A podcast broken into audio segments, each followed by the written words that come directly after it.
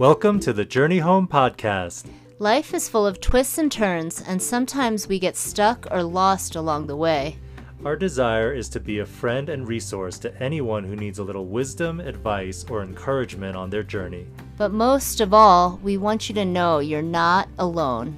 So, without further ado, let's jump into today's episode.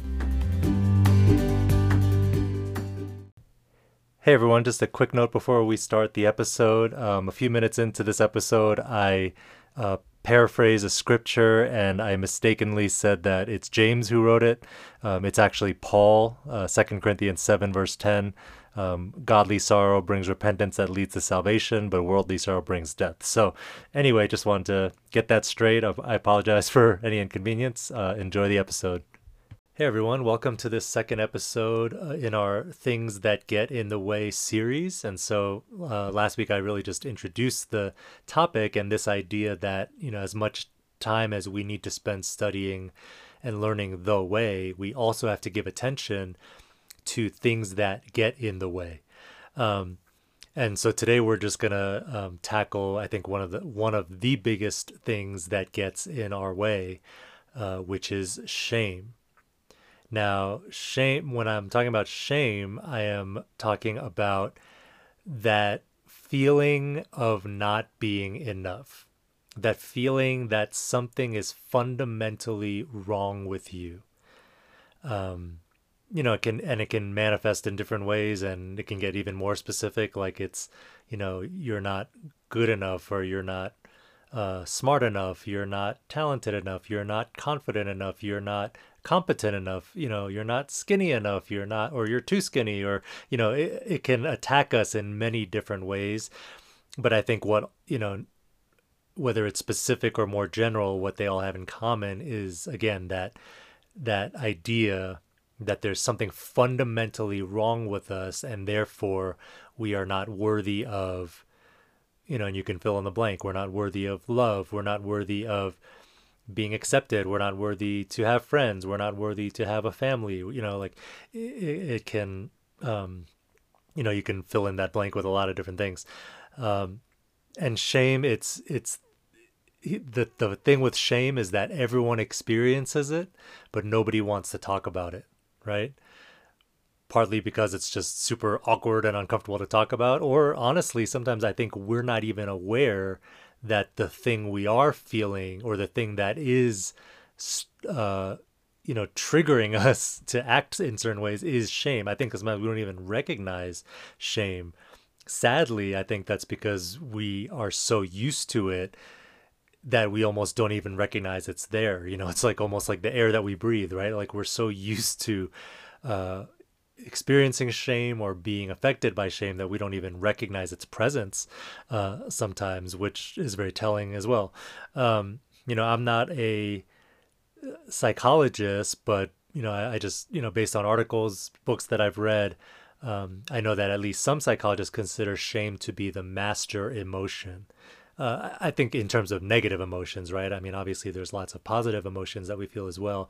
Um, but in terms of negative emotions, like I think you know you can trace pretty much any negative emotion back. You can trace its roots back to shame because it's that pervasive. It's that uh, all encompassing it really does you know touch pretty much every area of our lives. Um, and I know shame is is a topic right now that at least in recent years it's become very um, trendy. Like there's a lot more literature, books, you know, around it, a lot more conversation happening around it.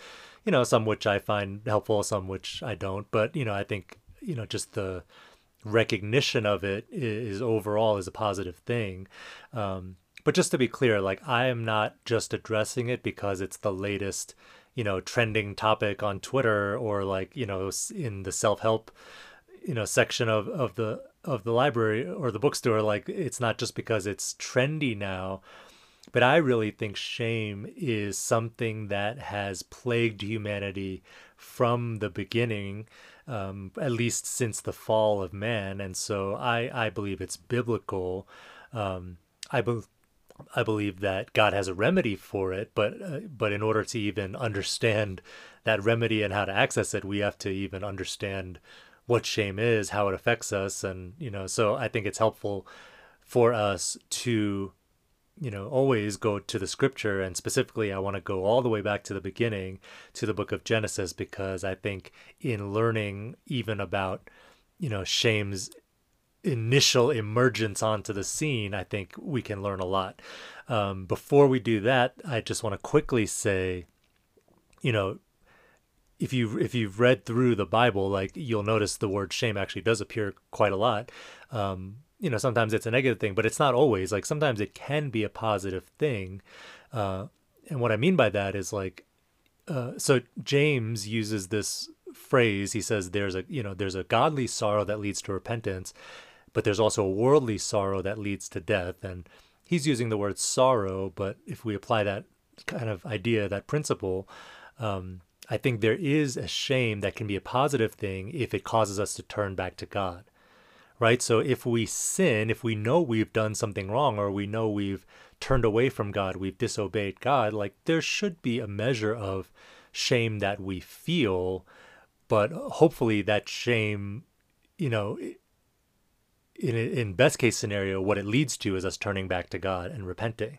That's a that's a good um, that's a good thing, and I think even you know I'm not a psychologist, but I think psychologists would say like if we've completely lost the ability to feel any sense of shame or guilt or remorse like i think that's considered a sign that we're a sociopath right? Like eh, like that's a really that that means we've gotten to a really bad place if we you know no longer even feel guilt or remorse for the things that we've done wrong you know? So um so again i'm just saying that to say like you know shame it's not always a bad thing but of course where it gets really bad and destructive to our souls is when we that shame we use it to just beat ourselves up. It causes us to like run in the opposite direction of god you know? Like i said it doesn't cause us to turn to god. It actually causes the opposite. It, it keeps us you know even further and more removed from god um, you know we just use it to again you know plunge ourselves into darkness or depression and you know just feeling sorry for ourselves. Like that's not a positive thing. And so uh, another just quick note is that you know again i believe shame is is actually the most tragic um, out uh, consequence of our sin. So I don't think it's exactly the same thing as sin. It's not synonymous with sin, but they are very closely related. Um, I think sin ultimately is that we we as a human you know race have chosen to go turn away from God and to go our own way um, to try to attain our life salvation you know whatever it is that God wants to give to us we want to attain it our own way or another way that's not God's way. So that to me is is really the essence of what sin is.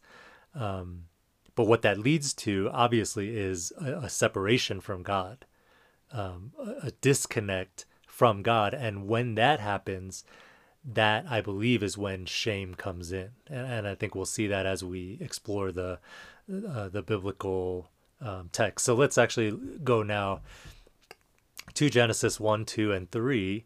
Um, so if you're familiar with it, Genesis 1 and 2 is, you know, the story of creation. Genesis 3 tells the story of when man, you know, chose to turn away from God. Okay. Um, but we see in Genesis 1 and 2, you know, it's the story of God creating the heavens and the earth and all the things that they contain. Um, and it culminates with the creation of the first man and woman um, created in the image of God um, you know, and it's good. God looks upon his creation, he says, This is good, and he blesses it. Um, and if we even back up a little before that, before the creation of humankind, um, you know, we see God like he existed before all this. Um, and, you know, Christians, we believe in a triune God or the Trinity, which means that God is consists of three persons, three distinct persons who are all equally God, they all are of the same essence, but they're distinct persons Father, Son, and Holy Spirit. And yes, that is a bit mysterious, and I th- that's not the point of my this episode is to explain it. So I apologize if that's confusing to you, but um, but you know, we believe that God existed before time. He and and the God the, the Godhead dwells in perfect fellowship with one another, perfect love. They they love one another perfectly, um, and I believe it's within that environment, that environment of perfect love, that they created humanity and always intended for humanity to dwell in.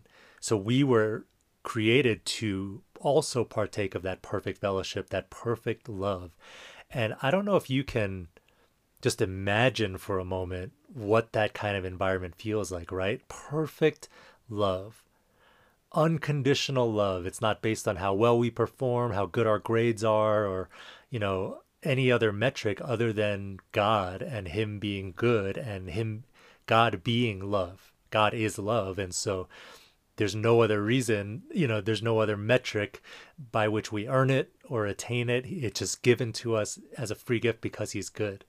So just imagine like what that environment feels like, what it would produce in us to live in such an environment, right? Like think how much confidence we would have.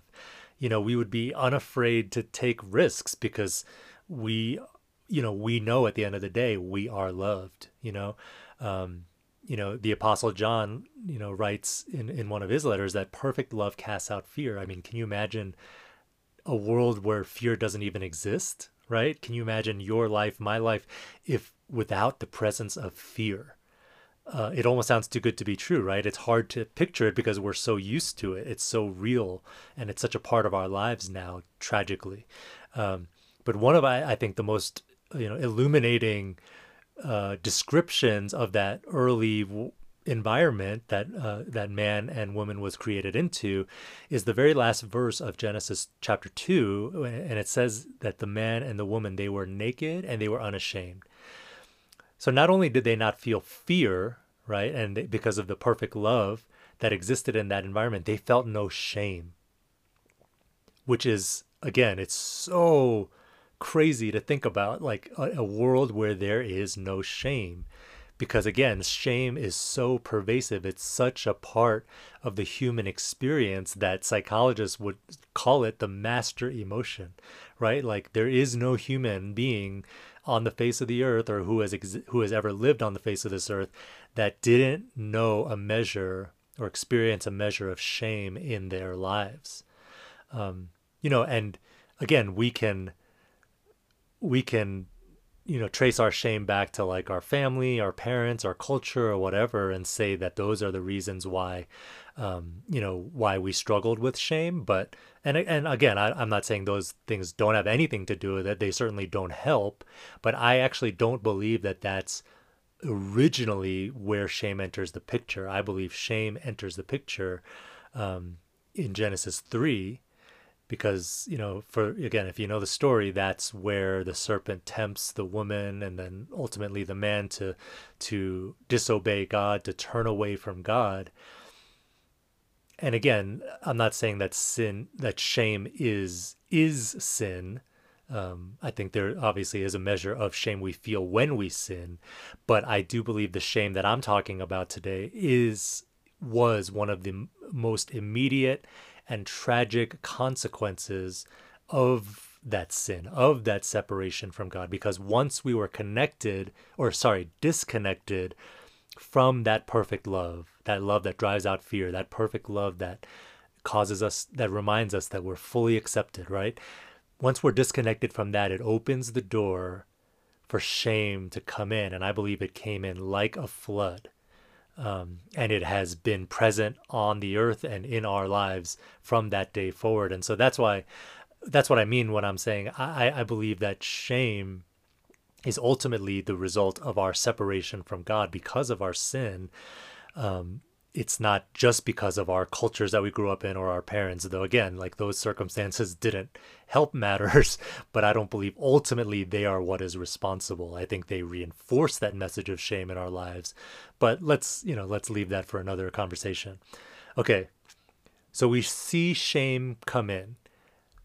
For starters, I want you to just even imagine what that felt like. Because again, they lived in a world without shame. So they're probably the only two human beings in history that knew a world without shame. So whereas they had never felt it before, all of a sudden they feel it. And it's I just can't imagine how jarring that was. I can't imagine how shocking that was, you know, because if you can imagine if you can try to identify what shame feels like for you, then you can just again begin to imagine what it what it might have felt like for them, how shocking it felt, how just embarrassing and how it's more than embarrassing. It's like what have I done? Something is wrong. Something feels wrong with me, right? Um, and then not and then beyond what it felt like how jarring it must have felt we also look at the responses right? Because when we feel something when we feel a negative emotion like we are going to respond to it in one way or another. And i think there is a good response and i think there's a way that god would have us respond. But what we we can see with the first man and woman is that you know they didn't choose that way. They responded uh, in negative ways. And honestly these are very similar to the ways that we would respond today you know and we continue to respond today. So the first response we see is that you know the first thing that that it tells us is that they realized that they were naked and so they covered themselves with these fig leaves. And so um i actually want to say like that response or that that instinct to cover themselves up actually wasn't wrong in itself it's just that they covered themselves up with their own what they thought was the right thing or you know what they thought was was best. The truth is that god had a plan to cover them but it wasn't what they thought okay? So again that instinct to cover up wasn't wrong in itself. It's just that they chose to do it their own way which is again, to me, what the essence of sin is. It's choosing to go our own way and live life according to our own wisdom or our own will or our own, um, you know, our own way, because ultimately there's a part of us that thinks we can do a better job than God, that thinks that we can be our own God, though we might never even articulate it that way. But to me, that's that's all all of those things are what's underneath the surface of our sin. Anyway, um, so they tried to cover up. That was one response to their shame. Another response to their shame is that you know they fear. You see fear enter the picture because in a minute you see that God begins to you know walk in the garden. They hear His footsteps. They hear His voice calling out to them, and instead of running to Him, which I believe is the correct response to our shame, we um, they they they said they were afraid and so they hid and so they hid from God. They withdrew. Um, that's the second response, and then the third response you see is that they start be, they start you know the blame shifting starts up real quick. You know the the pointing of the finger, um, the making of excuses. You know it's not my fault. It's it's it's their fault, right? So the man blames the woman and actually also blames God in the process. Um, the woman blames you know the serpent, and you know it just goes on and on and on. Um, and again, I think those three core responses um, really set the stage for all of the responses that have been used to deal with shame ever since. And the the crazy thing is that in our shame, God's solution to that is for us to turn back to him because he has a solution. But the irony is that in our when we're in when we're in sin, when we're in shame, it's like the last thing we want to do is come to God. Um, and so rather than return to Him, which is the remedy, we try to fix it our own way. And so we just take a, an already bad problem and we just compound it. We just make it worse because then we try to fix it in all of our own ways, right? And so, you know, some of us, we try to cover our shame. So rather than lean into our shame and recognize that you know, God is the only one who can fix this, you know, we try to cover it up, right? So we want to make ourselves feel better, or we try to just deny our shame. So instead of admitting that we're feeling shame, um, you know, we'll cover it up. And some of us try to cover it up with a good reputation, right? Like, you know, if, if people think well of me, then surely like I'm not flawed, right? Surely then some nothing's wrong with me the way that my shame tells me it is, right? Um, some of us try to even cover it up with religious works, right? Like good religious behavior. Like again, in itself, that's not a bad thing, but if our underlying motivation for it is just covering up our shame, it ultimately will not lead to life. It's going to lead to death, though it looks really good on the outside. Uh, some of us, we try to cover up with education, right? Like, we can't bear the fact that we feel less than or stupid. So we try to compensate for that by overeducating ourselves. Again, none of these things are bad in themselves. I'm not saying education is bad in itself, but again, if it's being used to cover up our shame, right, then ultimately it is not going to lead to life. It is going to lead to death. Um, you know, some of us try to cover up with our jobs, our careers, you know, because we want to feel successful. Uh, we want to feel, you know what I mean? We want to feel capable. We want to feel confident. Some of us try to cover up with, you know, having a lot of money because we find a sense of security and comfort in that you know, rather than in God. And so again, there's so many ways that we cover ourselves up with those proverbial fig leaves, right? Um, you know, and then some of us, we, that shame causes us to withdraw, whether it's a literal physical withdrawal, like some people will avoid people, they'll avoid uh, community, they'll avoid friendships or close relationships at the very least, right? Like maybe your way of uh, of of withdrawing, it's not that you avoid people entirely, but you just don't let anyone get too close, right? Or you just don't try to get too close to anyone.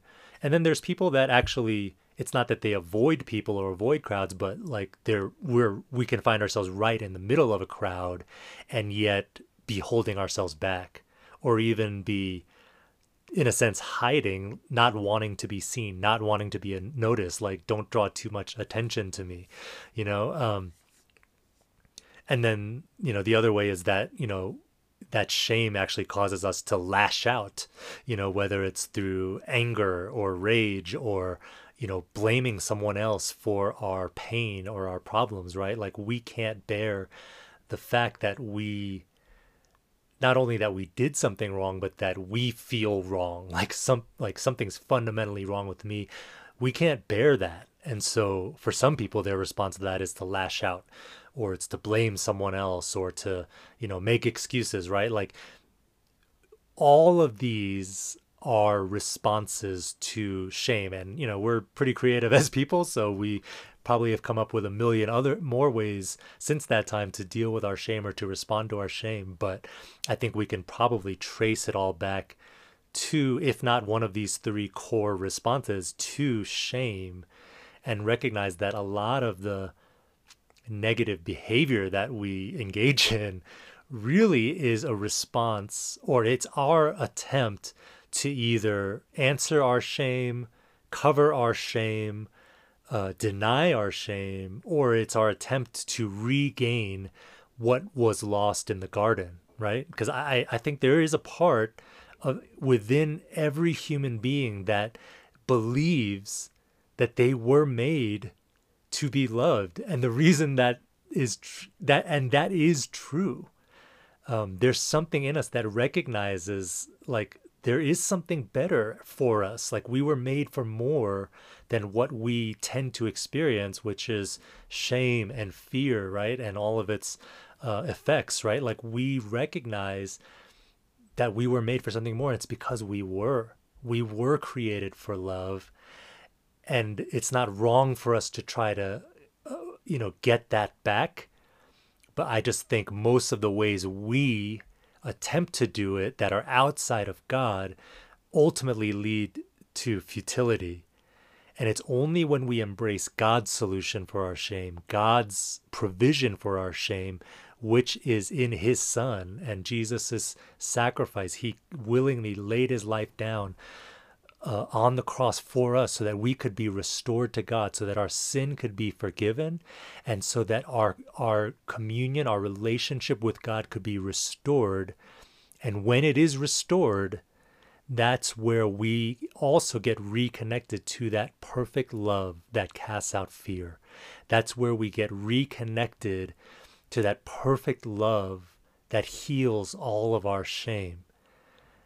And the, and and the the good news is that that is freely available now to all of us. All we have to do is embrace it and receive it. And that takes a little bit of humility too, right? Because in doing that you're admitting that I can't fix my shame on my own. I can't achieve enough, accomplish enough, learn enough, do enough, be enough in my own strength to ever uh, overcome that feeling of shame. I need God to do it. I need God. And and that takes humility and not all of us want to admit that we can't do it on our own. There is that part of us deep down that kind of thinks we can do it on our own or kind of wants to do it on our own so that we can get the credit right? And we can feel good about ourselves because we we did it you know and we can look at something and say i earned that or i i did that right? And again that is not an entirely wrong uh, motivation but it is wrong when we are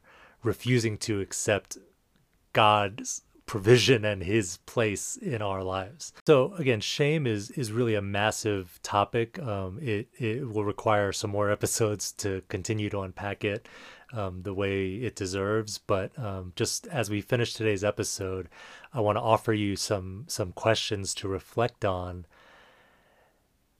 And the, the the first one is this: Are you able to identify and name shame in your own life. And another way you could think of that is okay, what does shame feel like for you? Because I can tell you what it feels like for me. You know, I think for myself, when I feel shame, like I can feel my, you know, my face turn red. I don't know if it actually turns red, but I feel like it's turning red.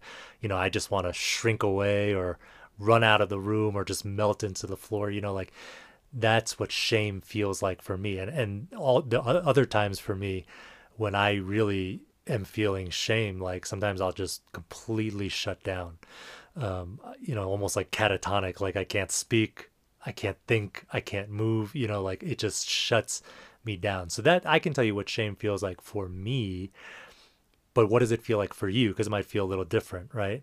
Uh, but the thing is, if we if we can't even recognize it, then I don't think we will respond to it properly, right? Um, so we have to be able to you know, even in our own weak way, identify and recognize shame and be able to name, you know, those moments when we're feeling shame. The second uh, reflection point I would I would offer to you is then to think about okay, not only does what does shame feel like for me, but then what is my typical response to shame? And it might not be just one thing. Maybe it's one or two, maybe three common ways that you will recognize over time that you do tend to respond or react when you're feeling shame. Because i'm telling you you know unless our immediate response is to turn to the lord you know in our shame and with our shame um we are going to respond in some way right? Like for me you know it's usually something more along that lines of withdrawing as i said like my tendency like i'll either literally remove myself, you know, from the room or the situation or or I'll be there but I'll just kind of shrink back and I'll, you know, I'll shut down or I'll, you know, like I just I just don't want to be there, you know, and and I don't even want to say anything, you know, like that's a very common way that I've recognized that I tend to respond when I'm really, really sitting in shame. But for others, it might be different, right? Like your first response might be to lash out or lash back or or blame someone or, or you know make some kind of excuse you know for other people it, you know it, it might it might be neither of those but it might just be that you know you, it drives you then to try even harder to you know prove your worthiness or prove that there's nothing wrong with you or prove that you're enough.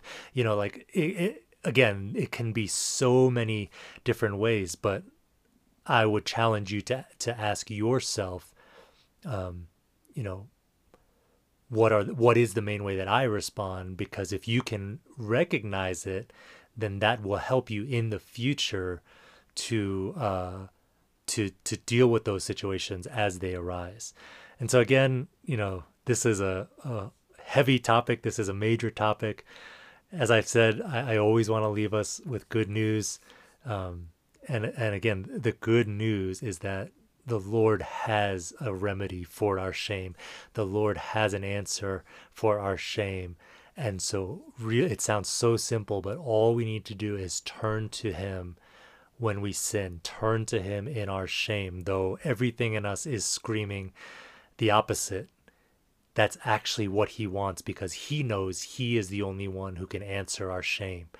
And so that's good news. Again, we'll have much more to say on this topic in future episodes, but I'll leave you with that. Uh, God bless you, and we'll see you next time. Thanks for joining us for today's podcast. If you liked what you heard, please leave us a rating and review, and we'd be especially honored if you would pass along the podcast or recommend it to a friend.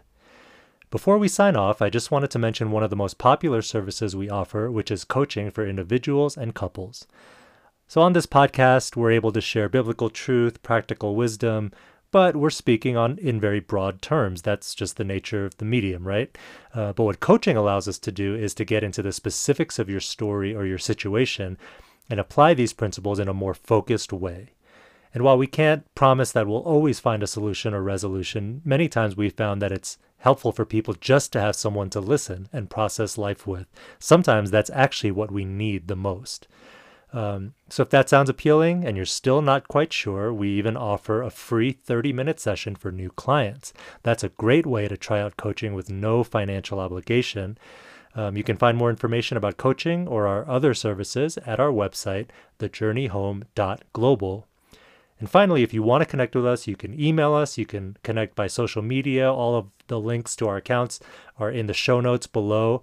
We truly love hearing from you, and we promise we actually will read and respond to your emails or social media interactions. Um, so thanks again for listening, and we'll see you next time.